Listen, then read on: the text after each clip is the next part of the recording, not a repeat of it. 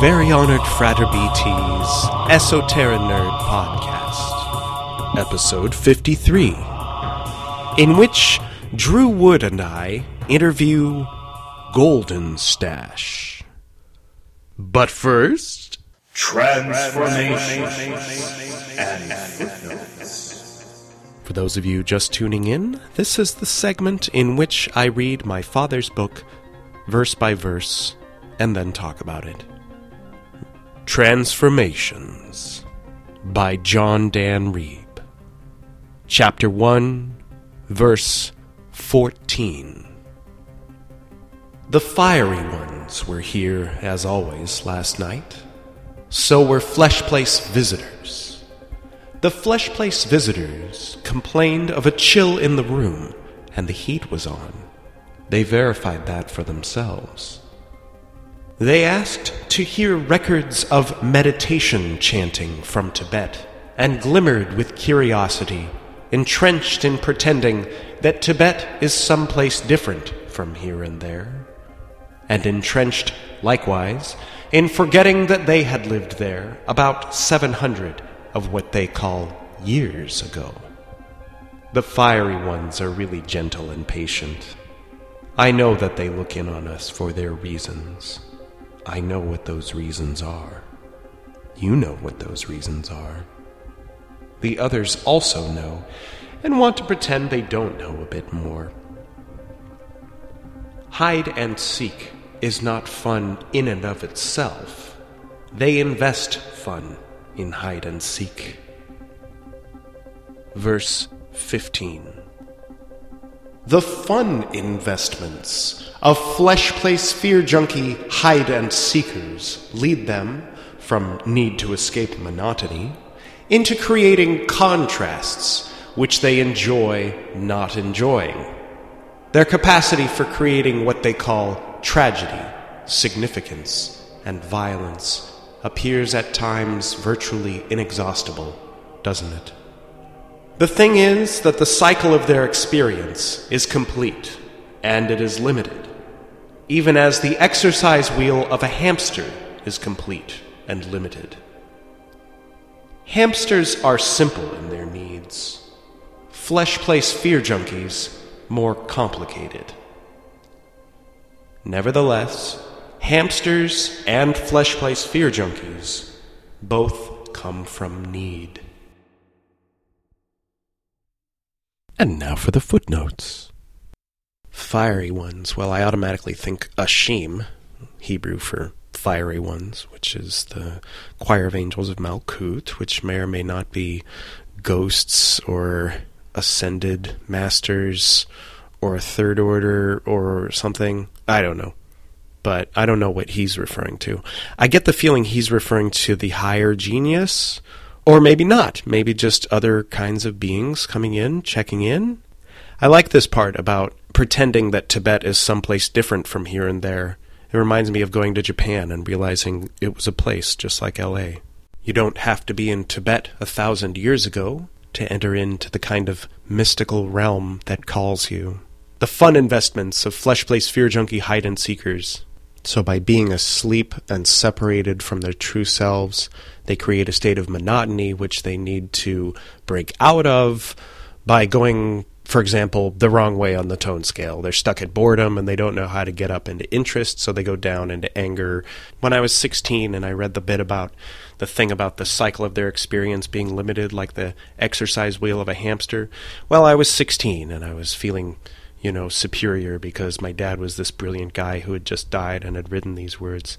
And so I was thinking that the flesh place fear junkies were someone other than myself, and their experience is complete and limited, which makes them like hamsters. But now, as I read it, I see that my experience from birth to now, to speaking these words, to the ever passing present which inevitably leads toward my death, is a cycle which is already complete, and it is limited.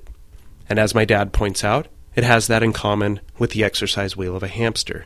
The only thing I would additionally point out is it also has that in common with the Big Bang generating all these galaxies, which eventually either dissipate into some big freeze or maybe turns around starts going the other way back into a big crunch. It's starting to seem more and more like that's not going to happen, though. But we shall see. If you've been in or around Boston in the last 12 years, you may already be familiar with tonight's guest. He is the artist behind Golden Stash. But first, let's bring in our co host, Jonathan Drew Wood.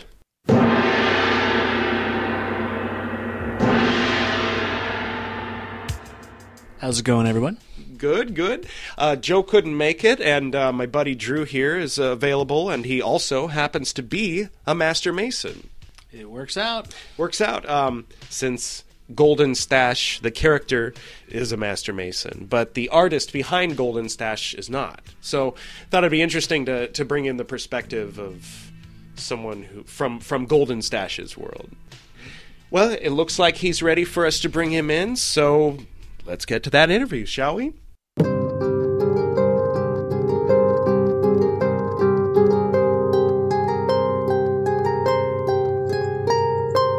Greetings, Frater. Welcome to the Esoteric Nerd Podcast. Holy, holy smokes! Oh, technology is working. It's all happening.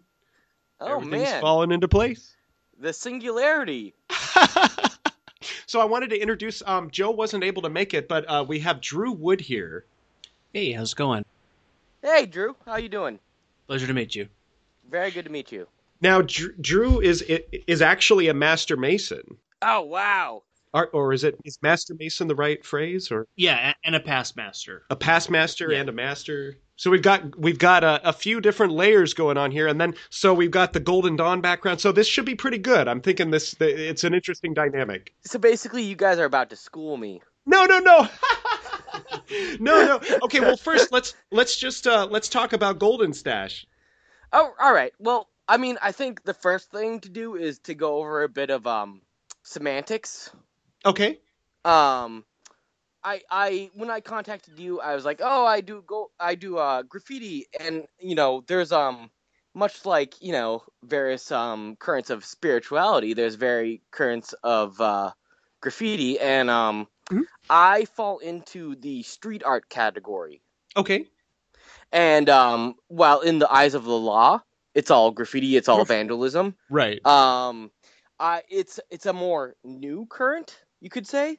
Yeah. Um, it's it takes a lot of influence from the traditional graffiti, uh, you know, scene, and that's that the the modern graffiti scene. I don't want to go into it too much, and you can, you know, you and your listeners can can look into this, but it comes primarily from you know the New York proto hip hop and then it really you know evolved and became something in the in the the world of 80s hip hop Interesting. um, yeah and and and i mean there's there's just books and books upon books upon, upon that and you know I, I i draw a lot of influence from from that but i um i would say i'm kind of a you know street artist in the modern sense where i don't you know i i primarily don't use spray paint cans and markers to tag my name. I have kind of an icon I use instead of a name, Mhm. and that's and that's um graffiti kind of evolves around. You know, it it became um it was just kids in New York basically that were um writing their nickname along with what street number they they were from in oh um, right. New York Yeah. and you know that's there's like a whole there's we could you know go on and go on and go on about the history of graffiti but Mhm. i don't want to um bog us down in that Well, by any could means you could you quickly? You mentioned uh, you fall into the category of street art. Could you quickly run down what other categories there are? all right so um i mean there's there's probably more than i even know because it's Mhm. you know it's a diverse world and Yeah, everybody does their own sort of of thing too. I can't keep up. Yeah. yeah exactly yeah no um so i mean i guess like towards the late 80s early 90s a lot of graffiti artists started using other mediums besides spray paint and markers to like do their thing whatever that may be whatever their purpose is Mhm. and um so i come i i primarily use stickers wheat paste um, and wheat paste is basically you make posters and you make a paste using wheat and other. I, I kind of you know I, I I throw a lot of glue and a lot of stuff to really make sure it's permanent in there. Um, there's there's a rich history that goes back to actually Nazi Germany and probably before oh yeah, yeah, no, totally. It's it's definitely it takes in that propaganda poster the anti-propaganda. It was- and yeah. yeah, There, there was Yeah. a guy who was uh, running from the Nazis because he was pu- he was putting up posters of Hitler, you know, eating gold and swallowing bones, and wow. that I'll, I'll send you a few links. There, I, f- I Yeah, wish no, I, I, I wish I, knew the guy's I name offhand. even the prior history to what I know. Oh yeah, Um, there was a guy at US, USC that was teaching a course, and he came to my school, and he was trying to recruit people uh, to go around and act as guerrilla artist uh, for for him uh, with with a with a bucket of glue and a bunch of posters. and he was doing this this like thick paint. He'd do caricatures of like Reagan. He has a few famous ones. He's been on a few covers of things, and then uh, so people would print up you know, it'd say like playing apocalypse, and it'd be a picture of uh, George W. looking goofy, and uh, you know, and so a bunch of kids would go put him up all over. I wasn't 18, so I wasn't qualified to be one of his. Uh, yeah. Robbie Conal, C O N A L. So okay, so you were saying about 12 years ago, you had this idea. You were flipping through a book, and Well, all right. So it's it's a bit of a long story. I mean, Okay. um, I mean, I've always been a creative person. I've always been a, you know, I've always drawn and made stuff, and you know, I come from a somewhat of a creative family. I would I would like to say as as normal as as we are sometimes, and uh, that sort of thing. Um, Mhm. Uh, where was it going? Okay, so um, I just happened to have a job where I could make stuff and it wasn't a good paying job. And I don't want to go into it too much because I don't want to give away too much. of course, But um, I, you know, I could print stickers basically at this job, Mhm. and um, I mean, I kind of knew a little bit about graffiti and street art and the worlds and of that and that sort of thing. And um, I mean, I was always, I always, and I play music too. I, you know, I've always. I've I have a lot of different endeavors and hobbies and uh, that sort of thing. Mhm. I was being paid, you know, your average like just barely making it wage and you know living in an expensive city like you know like a lot of people and uh i found i could the one advantage i had was i could print stuff for free. And that got me into thinking about okay what could i print? And you know i was you know i i, I have a kind of a graphic design artistic background and i go to a lot of you know bookstores and stuff like that looking for weird stuff that i can you know photocopy and reproduce and incorporate into my artwork you know. And uh, i found a book on 70s architecture mm-hmm. and it well it was it wasn't so much on 70s architecture. It was it was it was a book for graphic design or architects specifically and drafters specifically that want to sub in humans into their architectural drawings. Oh, I see. so it had it had humans in very like different poses a lot of beach poses a lot of sports poses you know oddly enough yeah. Yeah, my Um, mom was an architect, so I, I know what you mean. The yeah, little yeah, drawings. e- There'd be exactly. Like clip- trees and dogs like you'd throw in. pre-clip art, clip art, basically. Yeah. Um, and there, this book I I got for like two dollars at the Harvard bookstore, um, in Cambridge here. Um, I got it. You know, it was in the used section. I searched, found it, and I was like, "Oh, this is amazing! Like the drawings are great." Um, it's just it's just wispy pencil line drawings, basically. Mhm. Um, and there's this like the artist that did, and I should find the book and tell you, but I, I'm I don't have it handy, and I'm I've it's it's beyond the point. Um, there's this reoccurring character that has this mustache, and he has a full head of hair, which I envy. Uh, uh, and he's always like in half the drawings he's like with a girl or um is he's like playing guitar or he's just like you know he's like in He's all like these luxurious Mr. sort of swinger guy. yeah oh totally Yeah. and like it was just a, it was very a dated piece of clip art basically Yeah. um that I found and I was like, oh, this is just amazing. And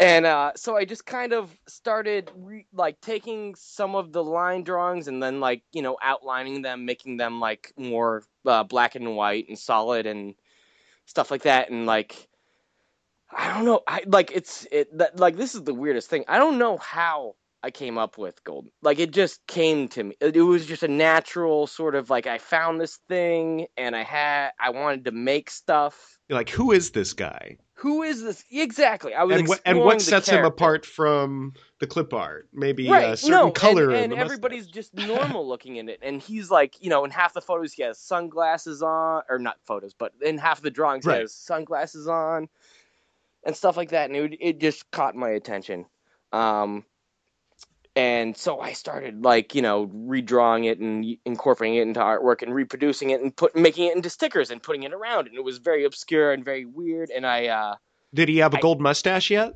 and no, he had a gold. That was the thing from the the beginning. I it was a black and white image with a gold mustache, and I don't know what made me do that. I really don't.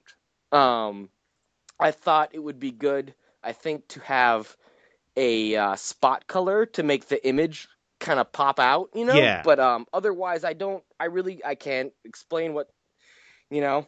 I really can't. Um, and I think after a couple months, I've always been, you know, kind of influenced. I I don't take much stock in um conspiracy theory. I don't believe in it much, but I'm interested in it, Mhm. and I. I, I like the whole Masonic, you know, Illuminati. Yeah, I've always kind of liked that stuff, even though I, I know the actual histor. At this point, I know the historical, you know, uh, point, you know, bit about the Illuminati and and Weish Weish. What is it? Weish Weishap Weishap. Mhm. The Germans. Basically, it's always the Germans. Bavarians or something. The Bever. Yeah, whatever. Hesse-Kassel and whatnot. Um. so conspiracy theories. Uh, so he, you made him a, a Oh, Mason. so I kind of like made him a Mason, and that's you know I'm from New England. There's a you know I don't know a lot. I don't know any Masons really around here, but I know you know it's very it's New in the England a- architecture. It's in the money. Yeah, it's in the architecture. It's you know I know the whole um, it's we we've been here a while. Um, yeah. As as much as California gets a huge reputation for having weirdos, we've been weirder longer. Yeah. Well, and Boston, you know, the Tea Party and all of that is very directly Oh, yeah. associated with the Revolution. Yeah, no, totally. Our founding fathers are you know and all Bunch that. of Masons. Yeah. and there was a lot of they had a lot of backlash at different points in history Right. because right. of the that. William Morgan scandal in 18. Yeah, oh yeah, and that Yeah. gave you know it's given a lot. That's why we still have to this day have all these dumb, you know, Conspiracy conspiracy, theories, theories, yeah. about it, and it's like okay, Well, that you and guys, that Pope. Which Pope was it that first had the Templars killed back in the day? yeah, I mean, that ki- exactly. that kind of uh, made Friday the Thirteenth. Yeah, 1307.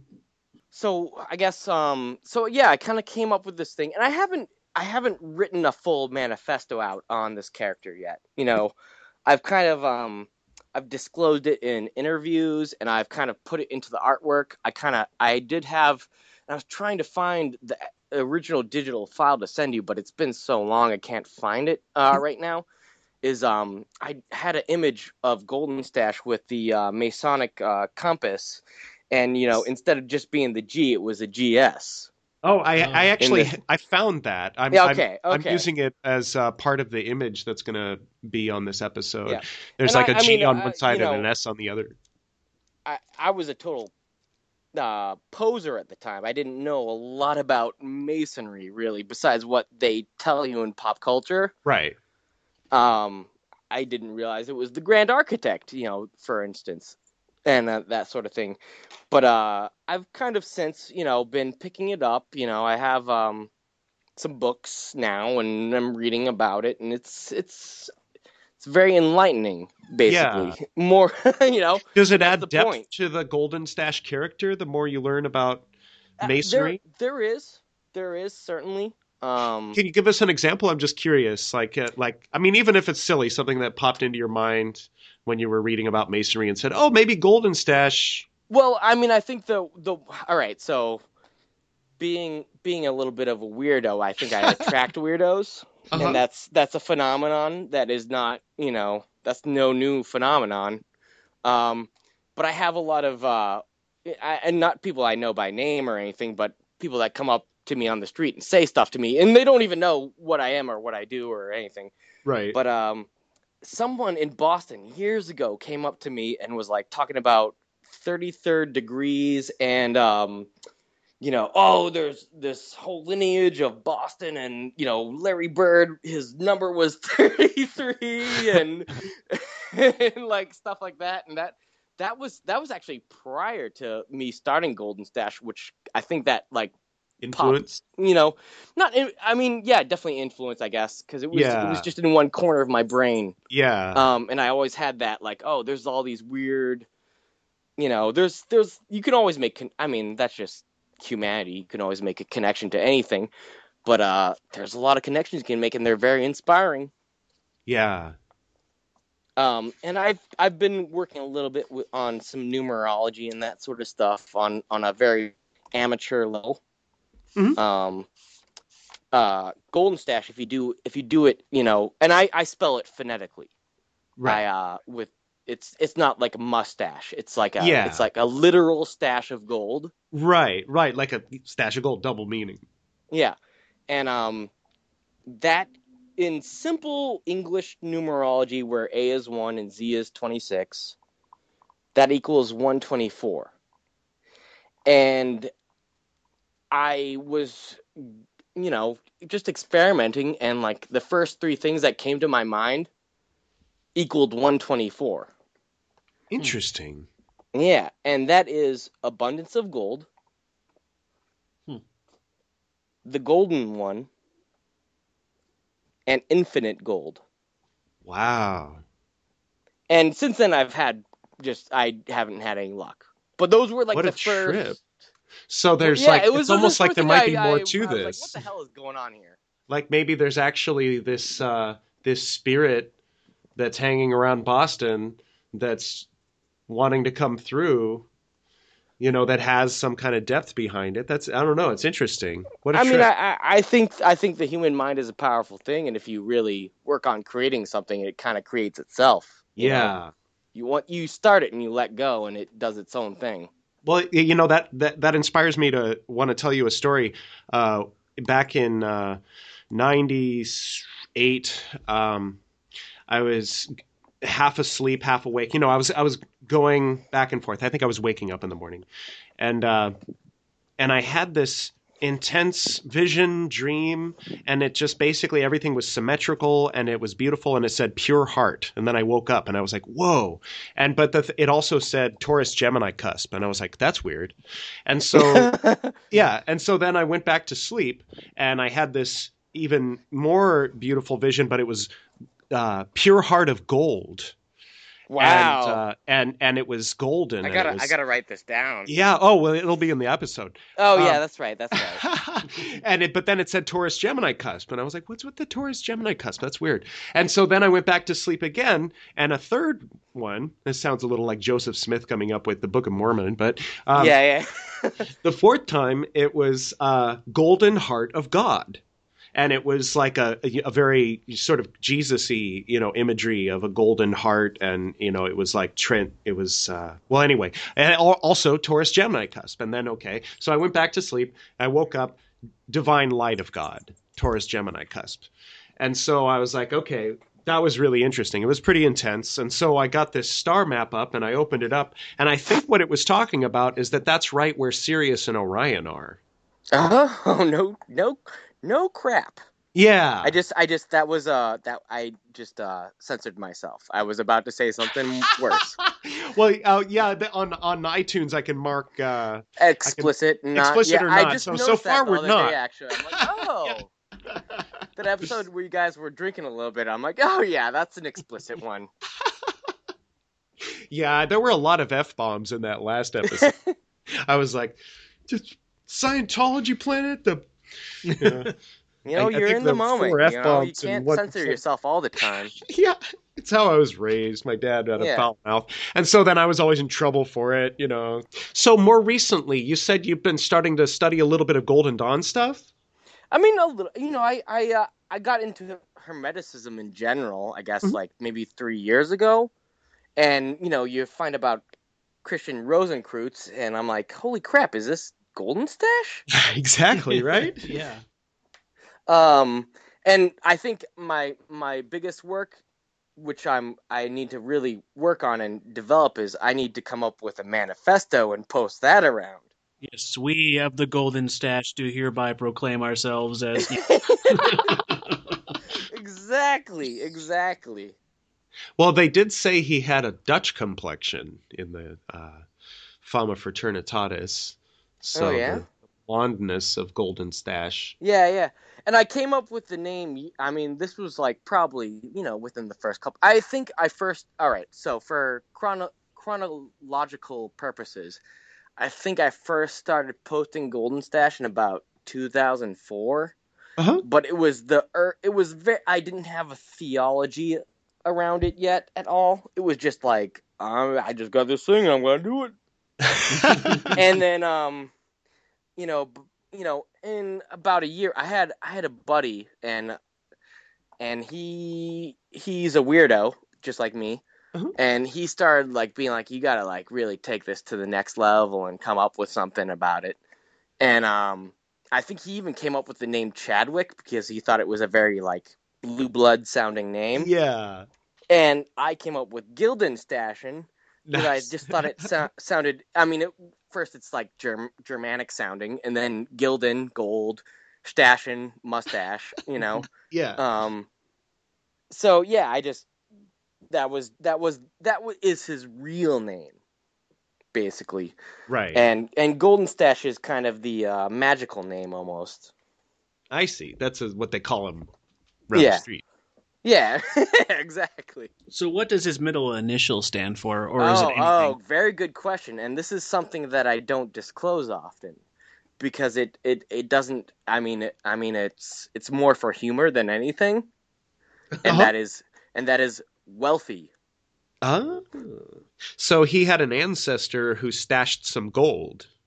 Yeah, I mean, the thing, and this is something I need to develop in the, in the actual manifesto is that you know his family are kind of gold barons. They've uh they've cornered the gold industry, and in that sense, they kind of rule the world. Oh, I see. This might be my friend Martin up in Quebec. yeah. You know, you know, when you do his manifesto, one of the things that is a great conspiracy theory piece that you can add in there is the Rennes le Chateau. Have you heard about that? Rennes le Chateau. Uh, no. Chateau Rennes. Maybe I'm not saying it correctly. It's this, it's this uh, chapel in France that is. Rien de Chateau. Yeah, exactly. Something like that. and, and it's Yeah, got all kinds of stuff surrounding it because there's just so many quirky things about it. But you know, this conspiracy theory is that the guy who was the priest there who built it just suddenly came across all this money, and they're thinking that it was hidden in like you know one of the you know podiums or something. It's interesting, but Huh. that you know sudden wealth kind of theme. Ah. Uh, yeah, there was one point my uh, when I was a budding magician, my mom wanted you know more money, of course, and uh, so she was saying, "Could you do some magic?" And so I said, "Sure." And back then I would mostly improvise, and I had all these different things. I, and I was mixing stuff together and invoking things, and I put it in a little pouch, and I said, "Put this in your purse, and it'll you'll make a lot more money." And so she put it in her purse, and then she got two job offers, and she already had a job. wow. And so she started working three jobs, and so she was exhausted, but she was making all this money. So she came back in and Stop she gave it. it back to me. Yeah, she gave it back to me and said, "Could you fix it so I don't have to, you know, Yeah, work so hard?" So I did some little fiddling with it, and I gave it back to her, and I said, "Okay." And then, like, unrelated or related, I don't know. But a couple days later, we were out at uh, our my grandparents' house, and there was this safe, and and you know, my uh, my mom was saying, "Oh, I guess we're going to have to hire a safe cracker," and I was like, "No, we're not going to have to," eh, because from the time I was three years old, my grandfather Edward, who was Dutch, also, um, he would have me open the safe. He'd say, "I forgot how to open the safe. Could you open it for me?" And then so for for all those years from the time I was three until I was 10, he was training me to open the safe for that moment when I would be Wow. opening the safe for my mom. And sure enough, there was a bunch of gold in it. so we ended up, well, my mom ended up giving a bunch of it to the temple and, uh, you know, help pay the rent for a few months. And Yeah, yeah. But uh I um I think you were trying to get at like my my personal esoteric practices. Oh yeah, I mean, uh, I, I I assume that this has prompted a little bit of like Yeah, no, it's it's prompted a lot of inner, uh, you know, contemplation, and I'm I'm you know, neurotic in the most positive sense. You know, I I think too much Yeah. sometimes. It's Um, it's almost like um, when you do. I, I always tell people when they ask me about black magic is that it, it it it affects the person doing it more than anyone. So I mean, by bringing in that kind of dark energy to do the spell, you're Right. screwing yourself you're up. really screwed. Oh yeah, yeah, yeah. totally. So so Three if you're over. if you're bringing in say. something mysterious and it's like who is this golden stash well they say he's a mason he's got a golden mustache and like it's it doesn't affect anyone more than the artist himself Right, totally, totally. Like I'm, nobody wonders more than the person putting it up there yeah, yeah. Um, I will, I will say, however, though, um, there is, um, and I don't, I don't go out like I used to on crazy nights where I would, you know, and this is this is a parallel to to magic. Sometimes is I would get up at odd hours of the night to go out when no one's around and perform my craft. Um, and uh, I don't do that as much. I do a lot of daylight working, you could say. just go ahead and do it well no one's looking I just go, yeah, you know. Well, also, you know, the thing in the daylight is that nobody really notices as much because they're worried about their dumb day life. right They're worried about the the the. Uh, oh my god, I forgot my notebook. Uh, they're worried about the flesh paste. Flesh paste flesh paste fear junkies. Oh my god yeah yeah. And that's oh my god thank you for like uh, you're doing a great service to your father and more importantly to your father's thinking. Oh thank you. And uh yeah i love i love the flesh pay the flesh place fear junkies. I might not be able to say it but i love it it, takes practice yeah. Yeah Yeah, I was, yeah. I, I, it took me a while the other day. I was trying to get myself to say it catalyzes certain decarboxylation reactions, and it took, it took a few tries. what I was talking Say about trip, tryptophan decarboxylase is an enzyme that catalyzes certain decarboxylation reactions. it creates tryptamine, and then uh, another enzyme comes along and methylates it twice, and that's how we produce dimethyltryptamine in the brain. wow Check out on uh, Gwydion's Astral podcast. It's a sister podcast to this one. One of my yeah no i've been i've been getting caught up Gwydion's uh, another personality. So yeah no you uh you do a lot of stuff i i appreciate it Oh, thank you. yeah, I'm not sure why. Uh, are- are we? Uh, are any of us? What? Sure, yeah, why? we just do. thing. Yeah, there was a there was a while where, you know, it's kind of funny actually. I uh, you know, I'm interviewing you so I can talk about myself. No, I uh, no, are we all? I, I got to a certain level in the order that I was in called Portal, which is like the spirit grade, and you're like I'm ru- vaguely familiar with with the work the the grade structures. you're like up against the veil. They they won't let you see inside too much. They'll only let you see what they want you to see. And so it's this sort of nice time where you can you have the most training that you will ever have had while still being relatively innocent. Ah. And so it was a nice time. I wrote all my best poetry. It was 1999 and uh Oh, good good year. yeah. Treated like it's 1999. An innocent year.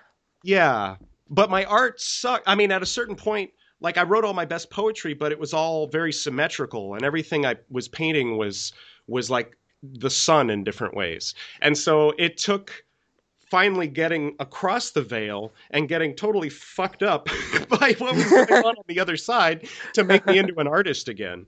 And so Gwydion came about about a year into uh, five equals six Ah. and uh, suddenly I started writing this like intense revolutionary poetry. Then I kind of got sidetracked, and then it went a different direction. But other people t- ran with it, so it was good. Wow. Yeah, no, I uh, I understand that. Um, I mean, obviously, in certain certain workings, you need uh you need a authority figure, but in most part, you really fucking don't. Yeah, and it's nice when it can just be a role and not an actual Yeah, I mean, it's maintains outside the temple. Where yeah, it's like, exactly. I want pizza. God damn it, we're having pizza tonight. You know, like no, no, you get to be Hierophant, but that's it. you know, like. the rest is going to that's be that's what makes it so sacred. yeah. The fact that you're comfortable with that, you know, in that setting. yeah, it's it's dated, uh, surely. You know, it's a Oh yeah. script, but you're saying I command you to go do this. I mean, who in this day and age would tolerate someone saying I command you to anything? you know? I don't know. I I I- I'm a I grew up. I uh my mother was a good Catholic lady, and I grew up in a Catholic church, you know, early on. So I kind of I kind of They, understand. they did the commanding. nice. yeah, yeah, you, yeah, and um, you know, I mean, I was often very bored, and uh, no offense to any any Christians or Catholics listening, but uh, Well, I'm sure no one would. No, it's pretty fault you boring. You're right. Yeah, that is that is the worst thing. Could they just like instead of like Alleluia, couldn't they just do In-A-Gadda-Da-Vida? Jeez. But it's interesting because then if you have someone who's never been to one ever and you put them in there and they're seeing all this stuff, the incense, the weird outfits, standing and sitting, sitting and standing, a big Yeah. crucified guy, they're like, "What the fuck is this?" You know? Total And immersion. Meanwhile, there's yeah, exactly. Meanwhile, there's an 8-year-old going, "Ugh, boring. I'm so tired of sitting here staring at the dead man." it's boring. I'd rather be playing video games. You know, I think if they just drank the wine at the beginning, everything would yeah, be a different experience. yeah, yeah, and with a like double double dosage, I think. You know? Oh. And then there's just like a lot of like, you know, this is like slightly off, but like there's so many um fundamentalist idiots that like, oh, the Jews killed Jesus, and they're like, no, Pon- Pontius Pilate killed Jesus. He was a Roman. Get, you know, Oh, yeah, the Rom- the Romans love to blame it on uh, yeah. Judas and you know, yeah, that's whole that whole Constantinian anti-Semitism thing. Oh man, it's bad. Luke was uh, was a Roman, and he was the one who brought in the uh, the pagan nativity scene. And uh, I'm not mistaken, he he had more of a spin about you know pr- emphasis on Pontius Pilate washing his hands and stuff like that. I don't know. It's been a while since I really did it. Yeah, yeah. I mean, it's it's a it's another wormhole to you know of theology to look into. Yeah. So uh, back to Golden Stash though. So is he living in the 70s? I mean, I guess he's kind of eternal in Yeah. that sense.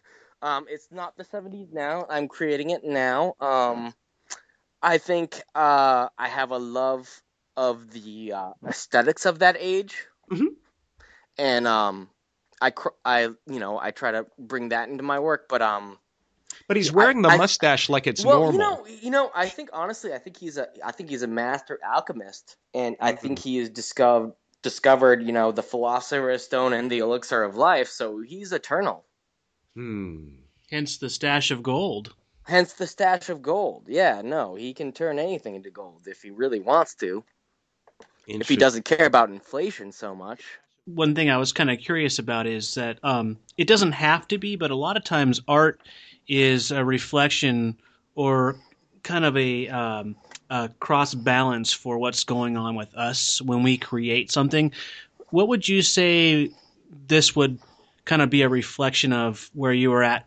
Or did it just kind of come into No. being on its own? I mean, what, I what's know your, exactly your take how on to that? answer this. Okay. Oh, cool. Um, I think I was like 20, early 20s, and you know, maybe 20, 21 when I started coming up. Maybe actually, no, maybe 22 even when I started. But I was realizing how mortal this this existence is, Yeah. at least, and uh, I needed to create something that was bigger than me personally Hmm. that would you know create a legacy create a, a anchor to tie me down you know i just Yeah. i um and i just i like it is i i i ca it's it's um it's i don't know at Like maybe he he he had all the stuff that you were struggling right to have, and Right. eh, which includes maybe the girl, the money, the immortality. Yeah, no, I, I, um, I The- mean, the mustache that he can get I away with somehow? I'm like, um, I'm like, you know, thankfully, I'm, I'm not, I'm not a rich man by any means. Um, But But probably, and I, I'm- imagine when you were in your early 20s, I mean, everybody's. Yeah, exactly. Maybe this was like a talisman that maybe helped to focus what it was that you wanted and then resulted in you having more of those things now. Yeah, no, I mean, well, but that's that's why you get into rock and roll. That's why you get into art. I mean, you want the girl, you want money, and you know, even if you don't admit to it, you you you know. And I don't. I'm not rich. I'm not. But he also I- has the esoteric knowledge. and I've always wanted to know more. I don't know about what, but I've always wanted to know more. that's you got, a good healthy brain. that sounds like I- you know. I, got- I, hope so. Knock on wood here. You know, I'm always brains want more.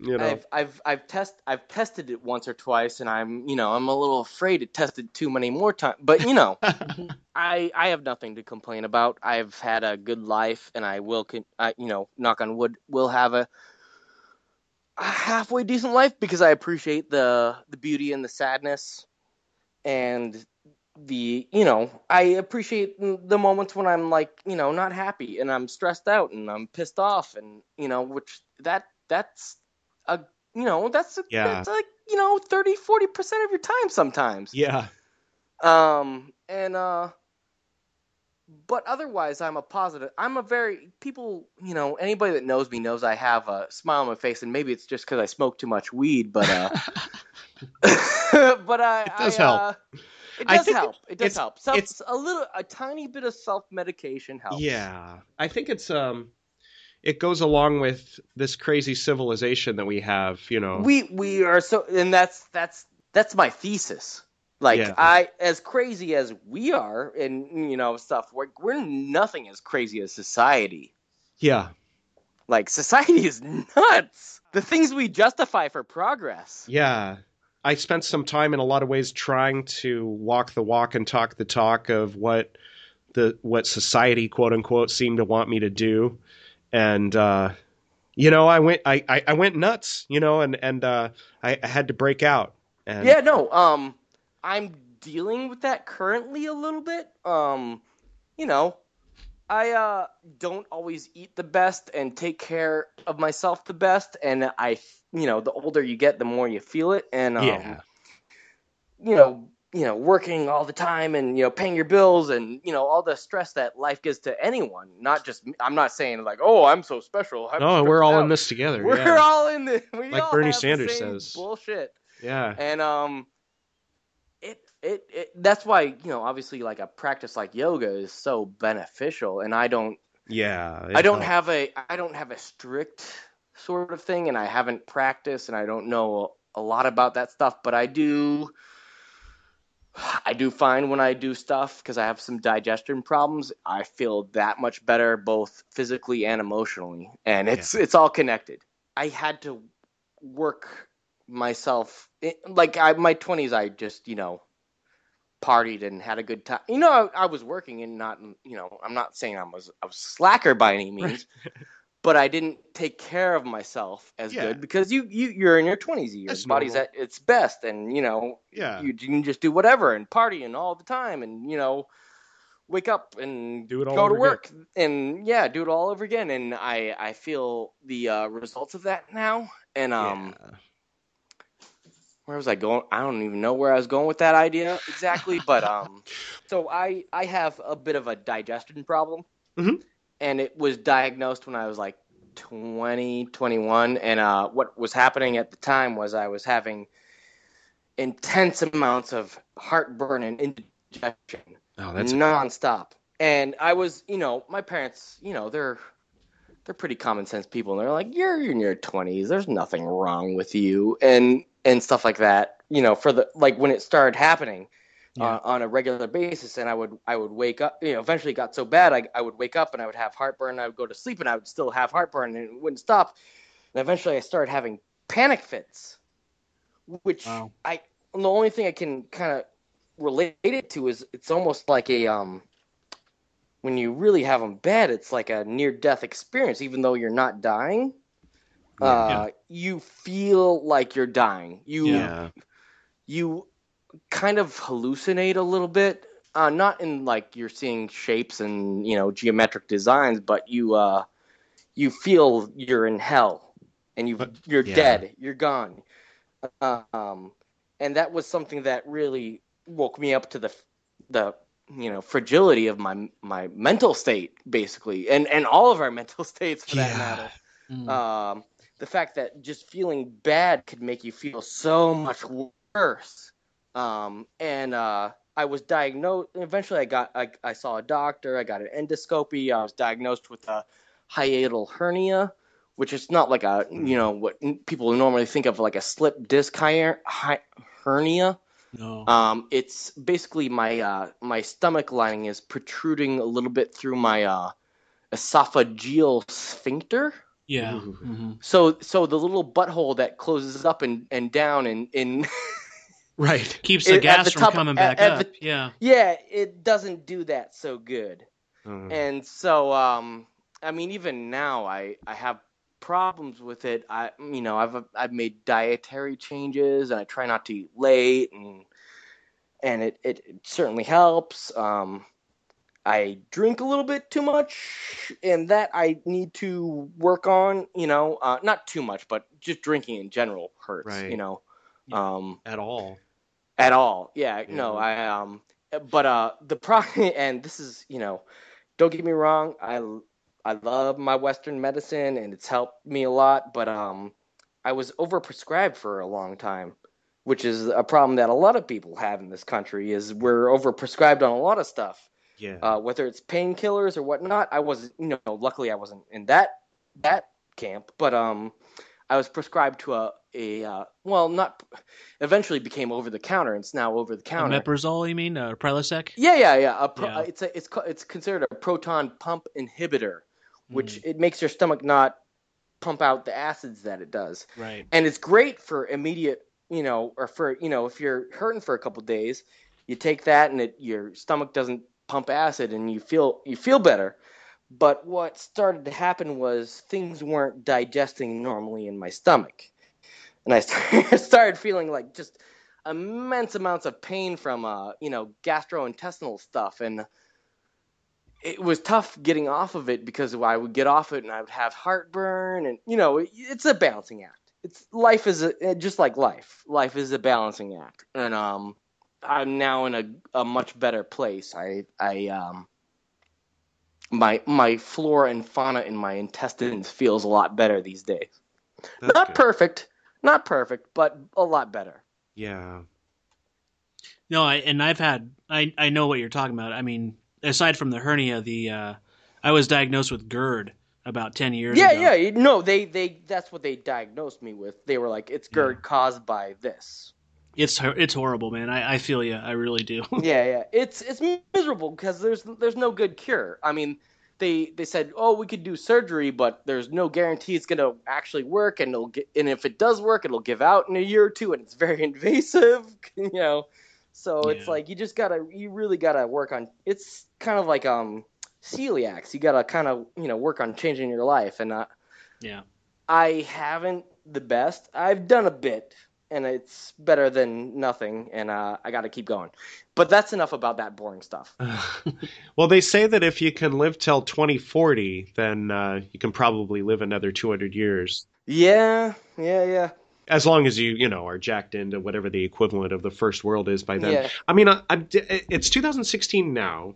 2040. Yeah, I, I don't think realistically that in 24 years uh, we're gonna not have such a disparity between rich and poor. Yeah, no, it's that's not realistic unless AI takes over and just redoes everybody's bank account. You know, I, I don't know. I don't know. Well, I, I mean, I do, I do think that our, um, we're kind of disguising stuff on the econ, and I'm not an economist, uh, an, econ- an economist. I'm not an, I'm not an economist. I don't know. I don't know. Like I, I feel like dumb really talking about this stuff. But um, from a gut level, it feels like um. So like the Republicans kind of like blame, you know, the lagging economy on immigrants. The Democrats tend to blame it more on um, you know, jobs going overseas. I mean, they all blame stuff on the same. You know, there's gray Right. areas, but uh, you know, I see it. It's like technology is really the new thing that's taking over jobs, and you really can't stop that. Right. Um, you know, uh, in another 10 years, we're not going to have, you know, I mean, I think in another 10, 15 years, we're not going to have deliveries done by people uh, with all these Google, the Google car and stuff, and or at least the on a freight level, you know. Um, Well, that that- countries that are becoming industrialized now are very short. going to yeah, no, they're behind. They're behind, and we we bitch at them because they're oh, they're polluting. right, but they're going to be metropolises in a minute, like you know, in a, in Yeah, a yeah. decades. Yeah, so it's I mean we live in a world of hip, hip, hypocrisy and and all that good stuff, and uh, I don't know what what to make of it exactly, but uh, you know I have I have positivity, I have hope, because otherwise I would just I'd be done by now, I'd be gone. Um, but I I have hope that the human race can kind of figure something out at least, you know, at least you know another band aid for another hundred years or you know and then we'll come up with another band-aid and Yeah, i mean hopefully we'll transcend at some point but you know i just i you know maybe once the human race, uh, you know, transcends and goes to the next level, then we'll look back fondly on uh, yeah oh yeah the times that we were struggling and falling over ourselves and getting it wrong. be like oh racism wasn't that silly Remember racism? yeah, or wars? Huh. Maybe you know. Hopefully. yeah maybe i hope in my dreams i'm Yeah. i'm not a lucid dreamer i've i've heard you talk about lucid dreaming and, uh I, but I, do uh, have some when pretty, I when I stop smoking pot, dreams. I have I have wild dreams. Yeah. yeah i have some pretty wild dreams Have you had I, any um, lately? N- I mean, uh, yes, nothing crazy profound. What was the most profound that you had? I mean- I mean, all right, I'm going to just tell you the most profound dream I've ever had. Cool. And this is something that definitely has shaped me as a person. It happened when I was probably about 16, 17, uh, probably about 17, I would say. You know, Mhm. when when you're kind of maturing and kind of having a bigger worldview and, and that sort of thing and stop being such a uh, sociopath kid. Uh, yeah. um, so I was uh, at so Berklee School of Music. That's a it's a college in Boston. okay. It's a music school, pretty pretty famous, big music school college thing.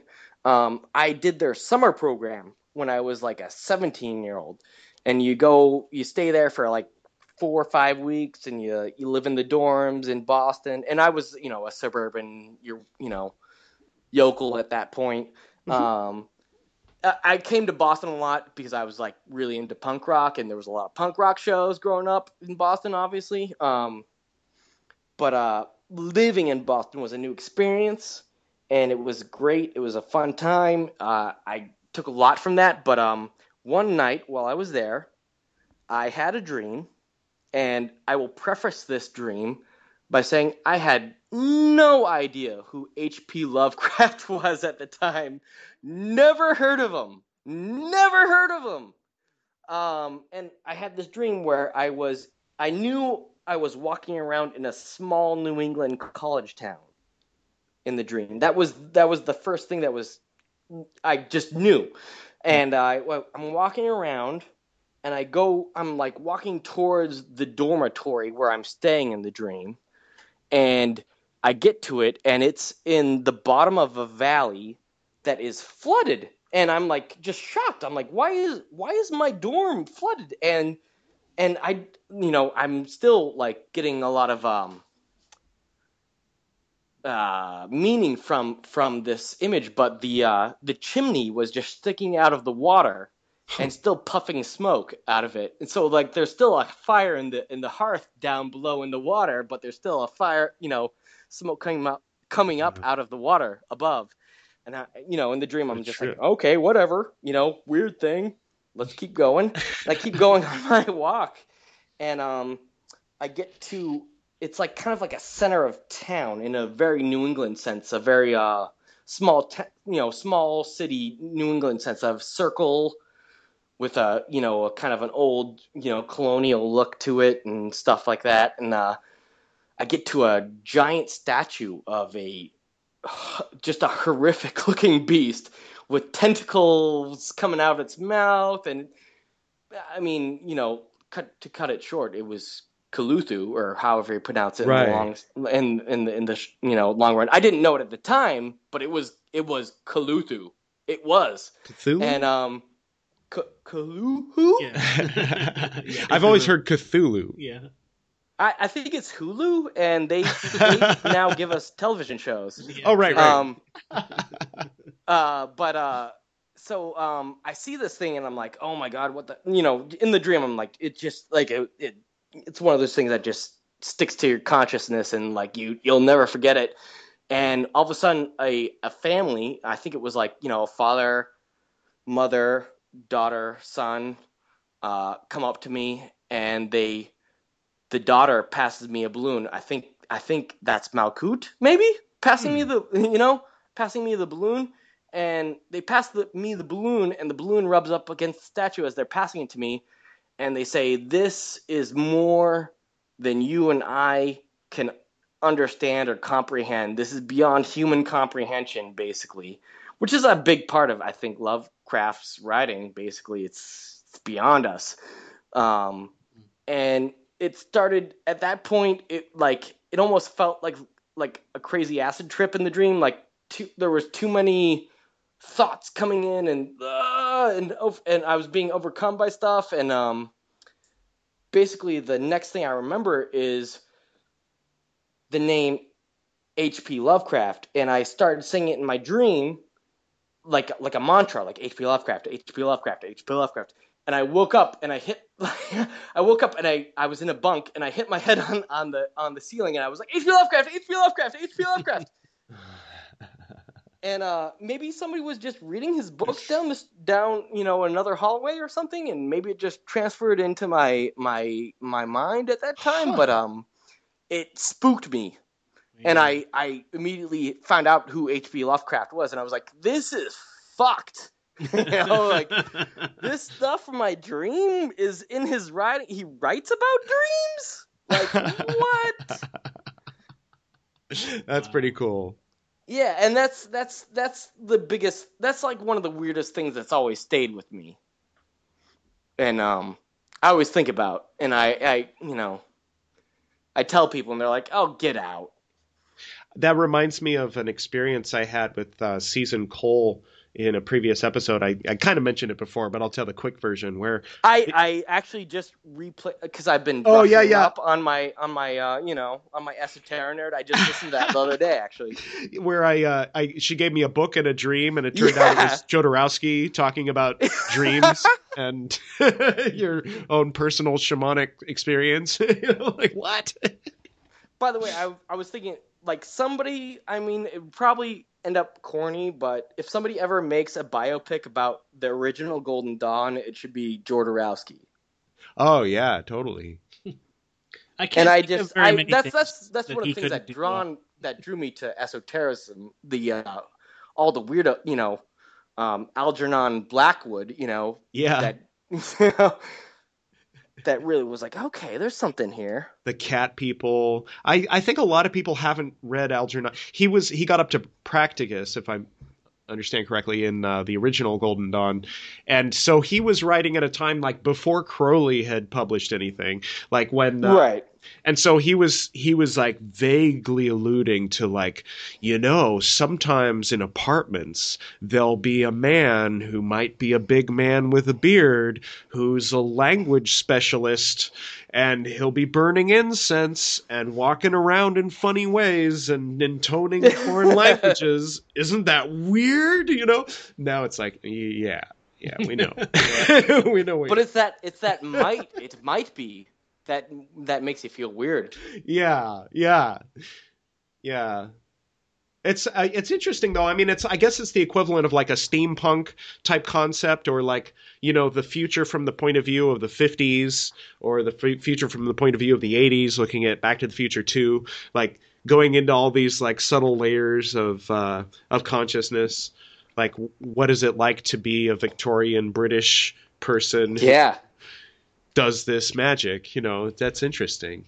And speaking of your your dream, uh, what at what point did you finally go, "Oh, that's what that was about"? Where it, you know, it kind of there's a singularity between your life and your dream, where you're like, "Okay," or did that ever happen for you? All right, let me see if I understand what you're saying. Like, um, like, uh, when did I realize that was like very important in my life, or you're Well, saying you- like, you where s- did I like realize? Like, did I like? I mean, because like honestly, at the time I didn't realize who H.P. Lovecraft was at all, and I had to find that out afterwards. Mhm. Right. Mhm. And I did, I did very quickly because it was such a powerful dream. I went, I, I immediately went to, to Barnes and Nobles, which which was still a thing back then, if they are still now, um, and and uh, you know, found a book and was like, oh my, you know, I just I blew my, my I blew my mind for a second time. Yeah, that makes sense. I mean, you you did preface it. You were saying that um, you know it's it's maybe changed you, or uh, is, is it just because of your interest in big influence. esoteric, or how I how mean, it influenced it, you? it, that's I think it's something that started me down the path of knowing that there's more than just Something- our objective realities for sure. Yeah. Um, you know, whether you want to be like, oh, esoteric or not, you know, there's, you know, and or want to take a more scientific look at it. Um, you know, I just that was like, oh, I mean, even more than a, than an acid trip or anything like that. It was like, oh yeah, oh yeah. yeah. We're I guess I guess my my when I consult my uh skept inner skeptic, it's it's still no less magical. I mean, really, you know, I, I to uh, uh, when someone uses the word supernatural, it implies that there's anything above natural. Right. No, it's it's so silly, and that's that's just the world we live in, where we've separated science from esoterics, basically. But it could just as easily have been that out of the corner of your eye once you saw Maybe the uh, cover no, of not, a I'm not- Lovecraft I book. don't deny that at all. but then your subconscious has been like working on it and working on on it and going, "What was that? What that was really Just interesting." Chewing on that, yeah. And keyed in and was able to tap into other things that were related and then presented it all to you at once Mm-hmm. in a way that made you go, I gotta look into this. Yeah, yeah. No, I. Which is still no less magical to me. that's an amazing way to say exactly what I was thinking. Yeah. I I uh, I run into people in. Um, I mean, I think that by saying esoteric nerd, it kind of helps to clarify that this is sort of a, a what what used to be called left brain. Um, you know, approach toward esotericism, but I, I get people from a right brain, you know, uh, perspective all the time who get frustrated at me that I that I categorize things or that I Oh, want, yeah. want to explain Well- things in scientific terms. I mean, just to give you a, ba- a little more background on me too, I just I like I take my um I take my pursuits seriously, but I don't take myself seriously. You know, Nice. um, I I keep a I keep a sense humor with everything, and I don't try to take anything as literal all the time. Yeah. Um, and I think that's something that you've gotten across on your your podcast before. what are some of your favorite episodes? Um, I mean, I do love the ones where you talk to um your your father's old friends and stuff like that. That's Yeah. really you know, and I mean, your father, you know, sounds like a really he was you know really onto something there, and um. I mean, I, I love the Hermetic Hour, so I love the Poke Runyon. Oh yeah, episode yeah. Nice. um, you know, I, you know, I, I'm a little, I'm a bit of a psychedelic hipster nerd, so I love people that have been kicking around for a while. You know, Yeah. um, all the Aquarians. I mean, geez, holy smokes. yeah, they're cool. I'm gonna yeah, have Z they're- back on with Enoch soon.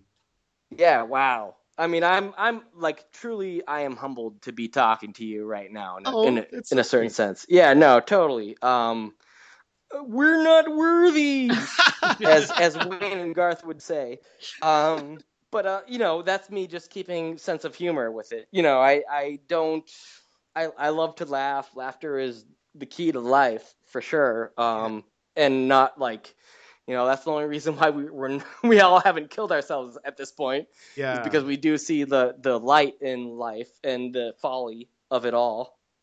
well, thank you. I really appreciate that. It's, Yeah, no, I mean, and and um, it was also great hearing the past couple episodes where you had the sores from New England. That was great. Uh huh. The um, I can't remember. I'm blanking out on the Scarlet name. but Magdalene. She was the Bostonian. Yeah. and then you had a you were talking to Lori- a um card reader from Burlington, which was really cool to hear. Oh right. Oh yeah, yeah. And um, I mean Burlington, I, lo- I love Ver- Vermont in general is great. I mean everybody, even if they don't look like it, they're all a hippie at heart. yeah, I mean they have Bernie Sanders, you know. that's true. Mm-hmm. Yeah, they're basically Canada up there. Yeah, yeah, it's great. And I, I, I, um, I didn't always appreciate New England growing up, but I do now as an adult. They, there's a certain number of folds that has to happen in the brain before certain things become interesting. Yeah, oh yeah. Yeah. I was, I was a bored high school kid that drew too much and didn't listen enough. But now here I am, and I, I know things, surprisingly enough. I uh my my wife's uncle um is introducing this famous this dog character that's famous in Israel. Well, long story short, it's becoming an anime. I'll just leave it at that. Oh Uh, wow! But I, I was just imagining Golden Stash as a character in a sort of 80s style cartoon, and then wondering Well, what kind thing- of shenanigans he might get into, one- or where he lives, or One thing I'm firm about is it's Golden Stash is non-dogmatic. I encourage people to come up with their own mythologies about it. You know, like draw your own. You know, draw your own conclusions. It's a weird thing that I put up everywhere. So, and I, I haven't I haven't really put out the message yet. You know, besides a, a couple interviews and some artwork. You know, hidden. Sort yeah. of. It's not it's not spelled out for people. He reminds me a little bit of the most interesting man in the world. I'm glad you know who that is because I was looking at your photos of uh, Andrew De Pas- Pisano. Oh, yeah. And I'm like, that's the most interesting man in the, in the world. One of my students. That's him. one of my yoga students is uh, is in like 15 of those interesting man in the world ads. No kidding. Yeah. And he's that guy. I, I think I read something about him quickly. He's a Vermonter. Like nice. He he had the his actor. his supposedly his last one where he's going to go to Mars forever. Did you see that one? He he got in a in a I, ha- I don't know if I have. I wouldn't be surprised if they bring him back though. I mean, Yeah, yeah. Oh, yeah. Great marketing scheme. yeah, yeah. You know, Frater, there was one thing I was dying to ask you, which was, is there any influence um, f- from Goldstein, the uh, the guy, you know, the the opposite of Big Brother in the novel 1984? Relation Oh. whatsoever, you know, and hidden influence that you might. That's very good. Um, I haven't read 1984 since like high school or middle school, even probably.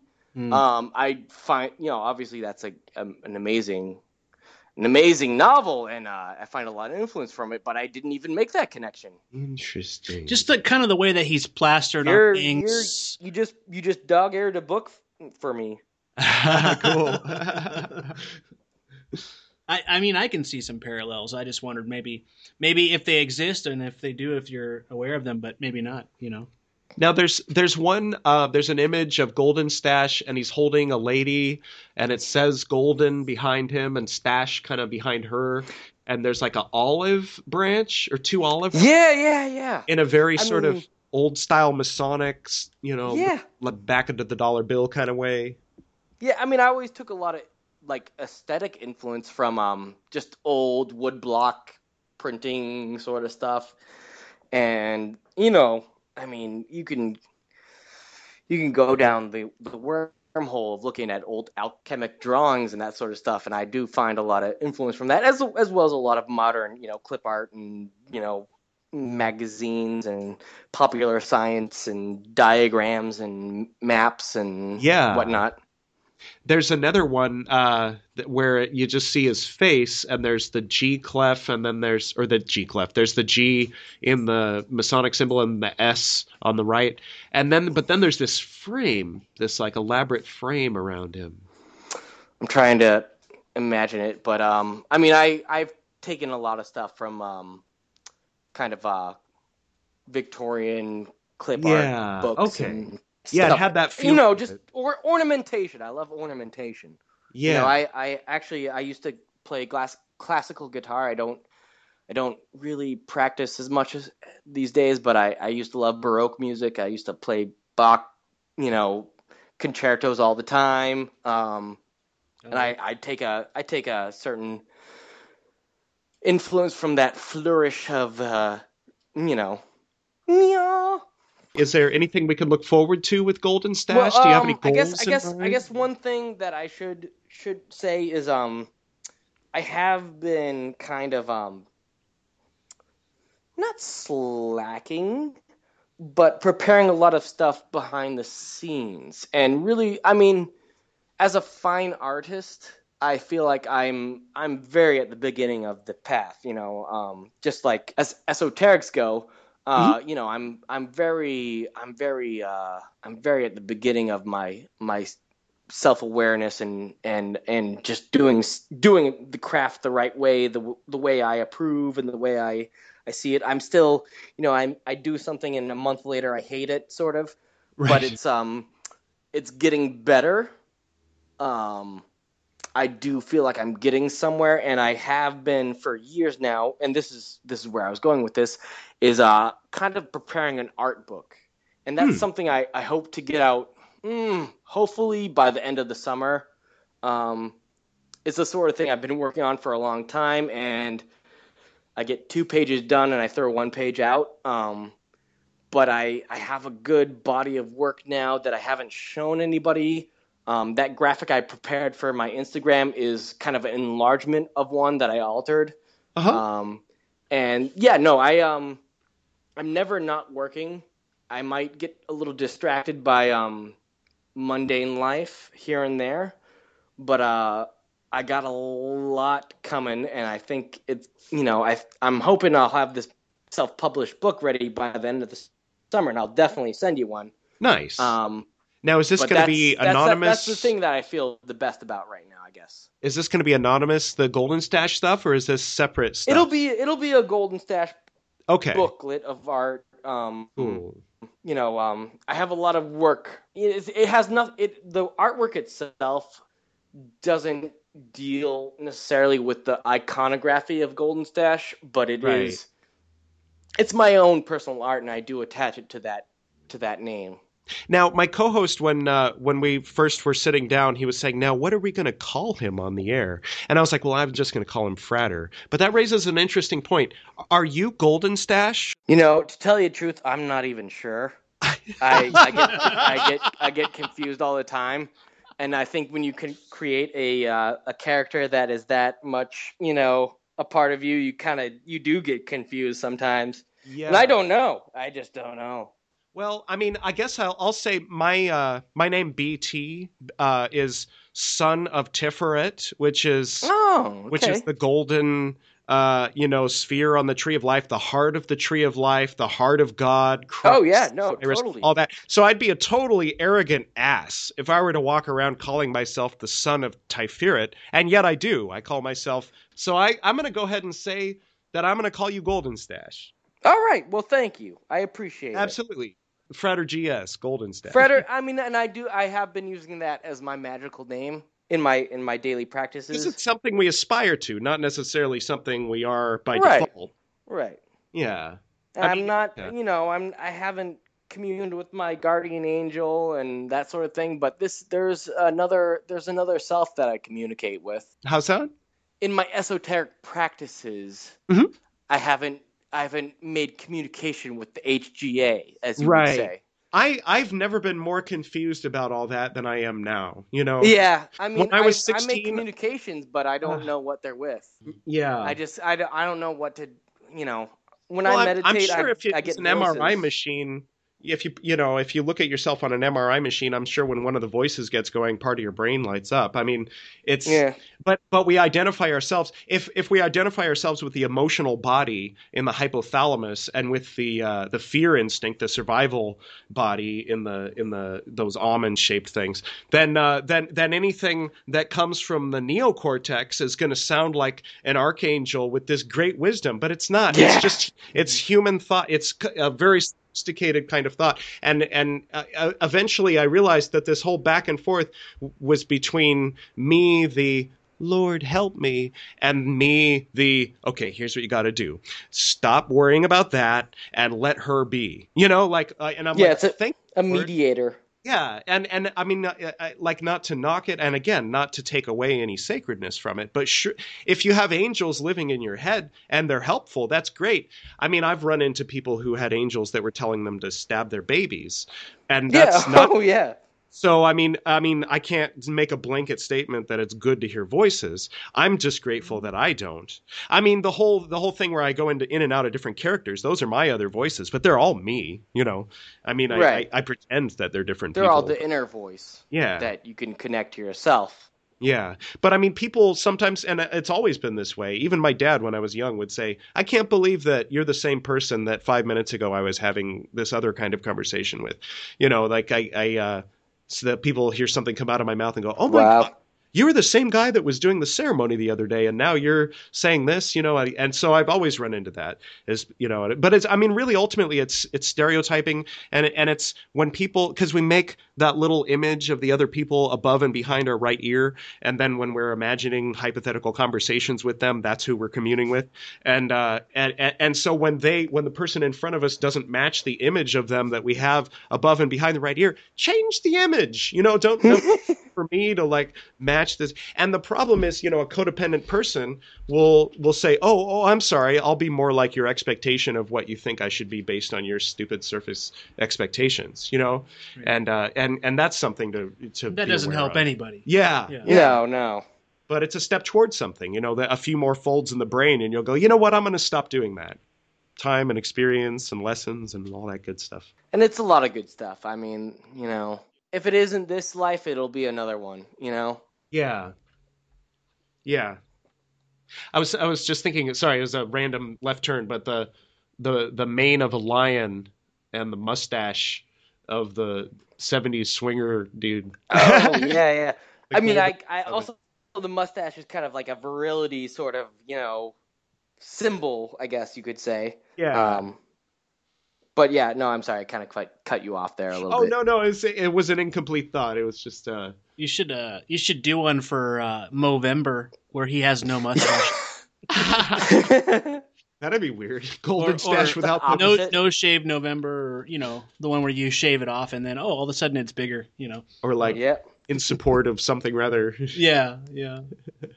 You know, this might be a little bit weird, Frater, but I was curious um, to enhance the background on this character, which which you said you kind of are loose with, anyways. But um, as a Mason, is there anything you want to ask me that might Oh help yeah. reflect back on Golden? All State? No, Shit. no, totally. Um, totally. I mean, one, do you find offense? I guess me being like an outs, not a Mason, and like creating this character, and you know, like I, I hope I'm not offending you. Basically, I mean, uh, it's it's all in good fun. So I, I, I think you. Yeah, it doesn't know. offend me at all. Okay. No. Um, I mean, masonry to me, um, it seems like you know, there's obviously amazing a lot of stuff in it, but it's kind of it's a, uh, you know, it's almost Rotarian where you just have, have a lot of spaghetti dinners. And I was a Boy Scout, so I can kind of relate to that. Um, That's a big part of it, actually. yeah, a lot of spaghetti dinners. Um, Well, what what I see is there's this kind of um, almost like uh, cinematic um, conspiracy, not on the negative side, but this kind of imaginary idea uh, about Masons, which is very attractive. It's one of the things that got me into it, and I think it. yeah, it- no, I'm sure. you know, there's no reason to into it. spoil that. You know, I think Yeah, if you yeah, if sure. you look at the reality of some of it, it can it can actually spoil that a little bit. But I think uh, just the surface idea that you know this guy is uh, the ladies' man, and so of course he you know he's a thirty third degree and all that because you know why wouldn't he he's be? he's very exalted. Yeah, Yeah, no, definitely. Yeah, and I think that's actually it's, it's pretty funny. Yeah, no, and I, I, I, I hope I'm making Masons laugh rather than being like, "What the fuck is this dude doing?" To our tradition, Yeah, yeah. You know, it would be cool to do one of him in a tuxedo. I, I probably, I probably, I, ooh, ooh, yeah, consider it done. How how long have you been a Mason? This year marks ten years for me. Oh, cool, cool. Yeah. So And- what and- is a master mason? Uh, well, uh, a master mason is a full fledged member. So if you think of like those who are familiar with the Golden Dawn system, for example, if you, you have the idea of a probationer, somebody who who is interested, and you're kind of filling each other out, or you're in the process of becoming a member. Um, that's kind of how masonry divides it up. Is since it goes back to the stonemason guilds, where you would have a, a master, which is somebody who knows the craft, and then somebody would come to them and say, um, I want to learn this. Well, they're not Oh, a master a until they actually learn it. So the idea is that when you become a master mason, you're a full mason. You know, hopefully, what it is to know. So like a hierophant. well, that's more um, that's more a past master or a master of the lodge. But Oh, you're a full member. So yeah, again, so some of that five terminology. equals six or something. Maybe Um, a portal member. Yeah, maybe portal member would be the closest thing. You're actually on the path. Well, maybe even just call it a, a, a Zelator. You're on the tree. Before you weren't even on the tree. Oh. You weren't technically, uh, you know, uh, Okay. outer order member. I guess that doesn't really help people that don't know Golden Dawn. But yeah, that that's the Well, I'm just wondering because that's part of uh, Golden Stash's identity is that he's a master mason. So I was just wondering what that means. Ooh, ooh, ooh. Um, also, to go back, I mentioned this a while ago. To go, back to the Golden Stash numerology and and stuff. Um, GS, which is on his pendant, Uh-huh. uh, in in the you know this the numerology I was using, it equals twenty six, Oh, which cool. is uh, the number obviously of the you know amount of letters in the English alphabet, and then as well as the uh, middle pillar and Yod Hey Vav Hey. And Adonai. and Yod Hey no, Vav Hey, yeah, and and No, many not- other things. I'm sure. That's something else. 26. 26, yeah, definitely Yod Hey Vav Hey, which is Oh, yeah, which yeah. is the G in masonry, but the G also related to Gimel, the number three. Yeah. So yeah, that's really cool. That's interesting. Huh. And twice 13. And twice thirteen, yes. What a trip. Yeah, I often wonder if this is just how the brain works. If it's like doing all these calculations in the background, and it's like, well, you said 26, so I'll hear Yeah, no, this I- thing, you know. now he's I mean the, the one thing that that occurred to me is just the interesting like the three things he's rich, he's a master mason, and he's a swinger. So I mean, the swinger thing I haven't developed as much. I, or he's a a ladies' man. I he's, mean, he's just like a disco-y sort of look. Yeah, he's always it's a different know, girl in each Yeah. depiction. and I, and but that's the thing that it uh, I don't I don't take a um dogmatic doctrinal stance Right. towards it and I've had actually a lot of uh, gay friends be like oh this guy looks like he could be like a gay dude actually Right. and I'm like I'm a, I'm like great yeah, whatever you want to make of him yeah. Huh. so it's not golden. It's never mind. Uh, and and I've made that joke golden showers many a time don't get me wrong No, I was thinking like Dirty Sanchez, but I didn't want to go there. Now Oh, it's okay, too late. okay. Now it's too late. But I was just thinking if if someone's a rich kid, like when I imagine a rich blonde kid who likes the ladies, I don't imagine him going to the local Mason Hall and saying, "I want to be a serious well member." Well, that's just yeah you're right I mean that's just the absurdness of it all I guess Yeah, I mean, unless there's a family history, unless we're talking about like a different century. I mean, well, like, I mean, I, I, I was, I, and this is something I need to develop, but it was like, you know, he's not the original rich Golden Stash member. His great from grandpa a lineage. you know. yeah, yeah, yeah, yeah. If you look at his uh, at his mantle, there's probably like a a version of him for each generation. So there's like a You're Tim right, type. right. Yeah. Huh. But it might. But people say it's really just him. Like uh, Marie Laveau has a granddaughter that runs Marie Laveau's House of Voodoo, and people say, no, no, that's her. She does a youth spell every. Uh, 50 years. I don't doubt it. Could be. Could be. Could be. Could be. I've seen weirder things in society. Is there anything that, as a Mason, um, pops into mind as as something you'd want to pass along for the character development? this is totally up to you because it's your art. Um, uh, you know, looking at it, I'm kind of visualizing he's in a tuxedo and he's doing some kind of thing with his hands that isn't actually a real Masonic, you know, sign of recognition, but it's it's kind of in the same vein of what he represents and. You know, I don't know, something weird with his Huh. hands where it's like, is that a Masonic thing? You know, I don't Oh, know. right, right. Yeah. Oh, okay. I'll have to go through my book. Well, I mean, I Well, can take it or leave it. You know. No, I will. I will. I will take that up as a as a uh, good. I think Ben Mackey should about. do like uh, you know Golden Stash going through the 32 degrees of masonry one at a time. That would be amazing. actually, yeah. I know, wouldn't it? I just don't. I just I'm ignorant, so I don't. You know.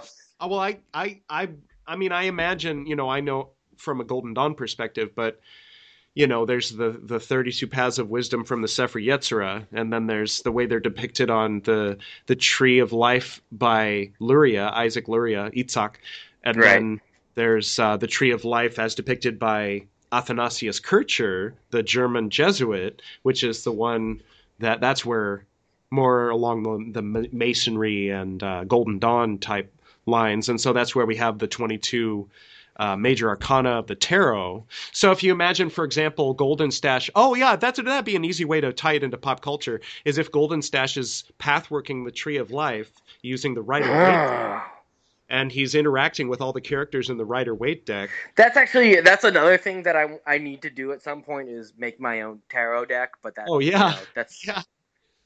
Don't we all? Oh yeah, yeah, Don't we? Don't we all? I mean. Yeah. exactly. that's a good esoteric nerd uh, thing to aspire to. That and knowing how to play Enochian chess. I need to work on that. well, thank you so much for joining us on the Esoteric Nerd podcast. Oh man, it's uh, it's a, it's an honor. It's been a lot of fun. Yeah, I- it's been a I- lot I of fun. I look fun. forward to seeing your art. Uh, that, you know, when I'm in Boston next. I haven't been there. will, since I will was definitely I will uh, definitely keep you attuned. Awesome. Oh, Nice and uh, how do how people can find you on Instagram, right? They, I did. That's my one. That's my one uh, crossover to the world of the internet right now. Yeah, And what's Um, your Instagram at? it's Golden Stash, like phonetically spelled. You know, it's not spelled like mustache. It's S T A S H. Sweet.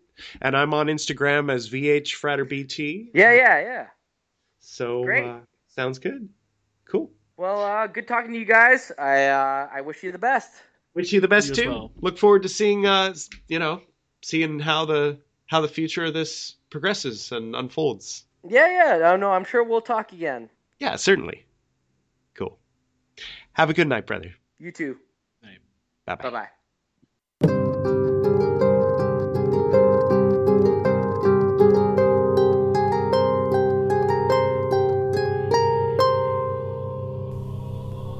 Thank you, Golden Stash, for coming on the Esoteric Nerd podcast tonight. And thank you, Drew, for being co host on short notice. Special thanks to Susumu Ueda and the monks at Jofuku Inn Temple for this music. Special thanks to Tangerine Dream. To identical twins Camille and Kennerly for the harp intro and outro to the interviews.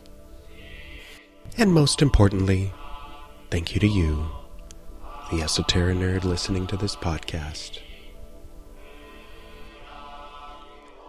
By the authority vested in me by the Grand Master of the Grand Lodge, I hereby dedicate all these working tools to the glory of the Most High and to the service of this lodge.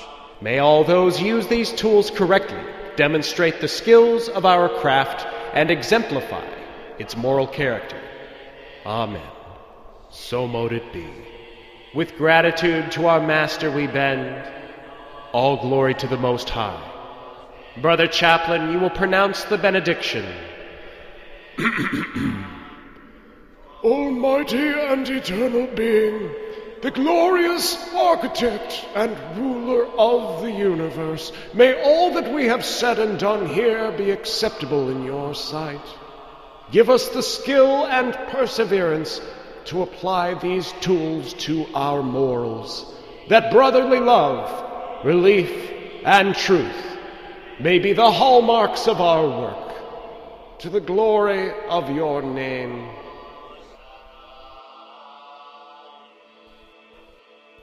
Good night.